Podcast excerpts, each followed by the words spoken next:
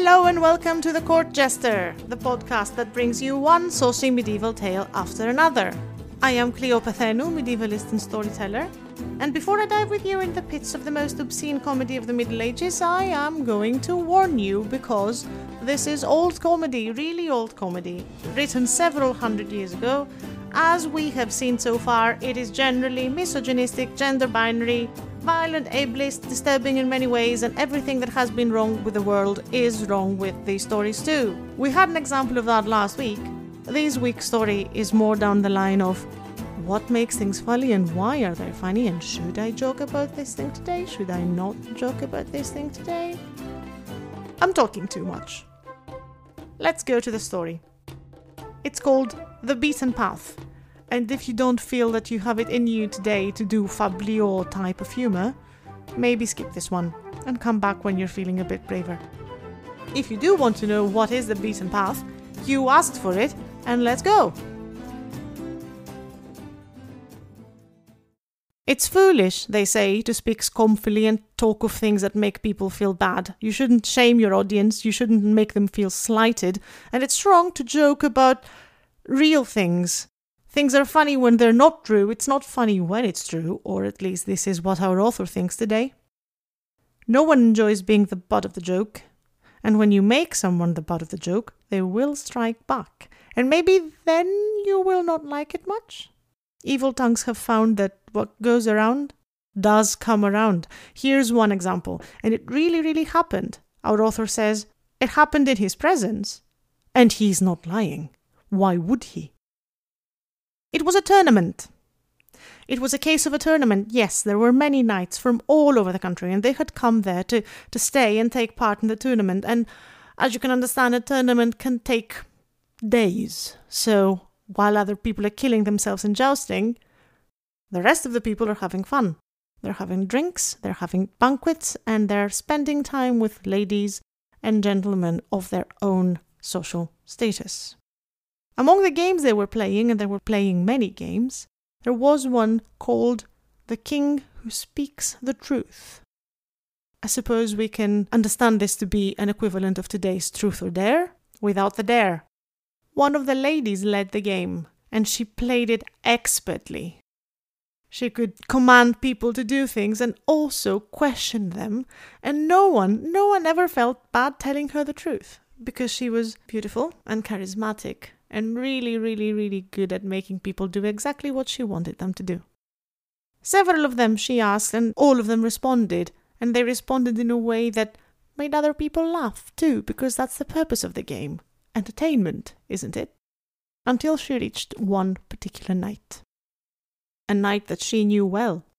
He was a great man, well spoken, very noble, very gentle, and he has also been in love with her before, and he had asked her to marry and she had said no. And he had also asked other people to marry, and they have all said no, because frankly, he didn't look like he was made of that quality that would make a woman enjoy herself in bed when she was alone with him. He's always been quiet and shy and timid, and he didn't even have a beard. So she approached this shy young man and asked, Sir, I would like to ask you, it's your turn. Have you ever had a child? No, lady, he said. No children that I can boast about. I don't think I have any anyway, and I think I would know it. Well, she said with a nasty smile, I believe you, you know. None of us questions you. Sometimes it works like grain. If you find something growing next year, then you know that last year's quality was good enough. If the seed is not good enough, you won't have a yield, will you? So no one doubted you, good sir. And basically, having called him impotent in front of everyone, she turned around and walked away. A few people laughed. He didn't enjoy it much, but he kept his silence. No one really likes a man with a reputation of impotence, do they? But he knew his turn would come, and so it did when she had asked everyone around her, and everyone who had been asked had the right to ask back. And so every gentleman in the surroundings went back to her asking her questions, and she was quick of wit, and she was also learned. She would answer these questions masterfully, and everyone would be very entertained by her presence.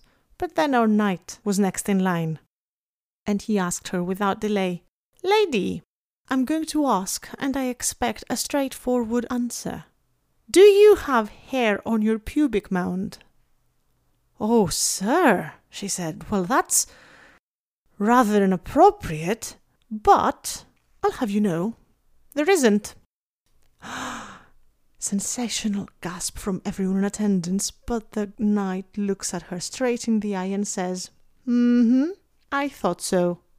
Nothing grows on a well trodden path. The sensational gasp exploded into laughter, and she, well, thoroughly embarrassed, decided that she'd had enough of this game and she's going to do something less boring now and far more entertaining. Good audience, you need to grab the full significance of this. To joke about what's all too real rarely turns out well. Most of the time, it will bring you unhappiness, mischance, offense, and sorrow. You have been warned, you have been told.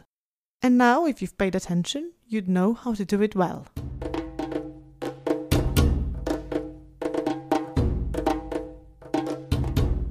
And this was the story of the beaten path. If you liked what you heard and want to talk about it, I've put links of the Court Jester's social media in the show notes. There's also the translation that I'm using and the title music. And I would be most grateful if you would tell everyone you know about how great the court jester is and how much you're learning and how much you think of the Middle Ages as a completely different time by now. Also, you could follow us on Spotify or wherever else you get your podcasts. And if you feel so inclined, I would be very grateful if you would support the Court Jester on Patreon. There's links about it in the show notes too. The Court Jester is, after all, the labour of love of a, of a medievalist and storyteller that doesn't really get much sense of achievement elsewhere in her life. Yes, I'm talking about myself in the third person. So, your patronage will give me that sense of achievement, and more importantly, it will give me that opportunity to bring you more stories of the Middle Ages. Thank you for listening. Until next time.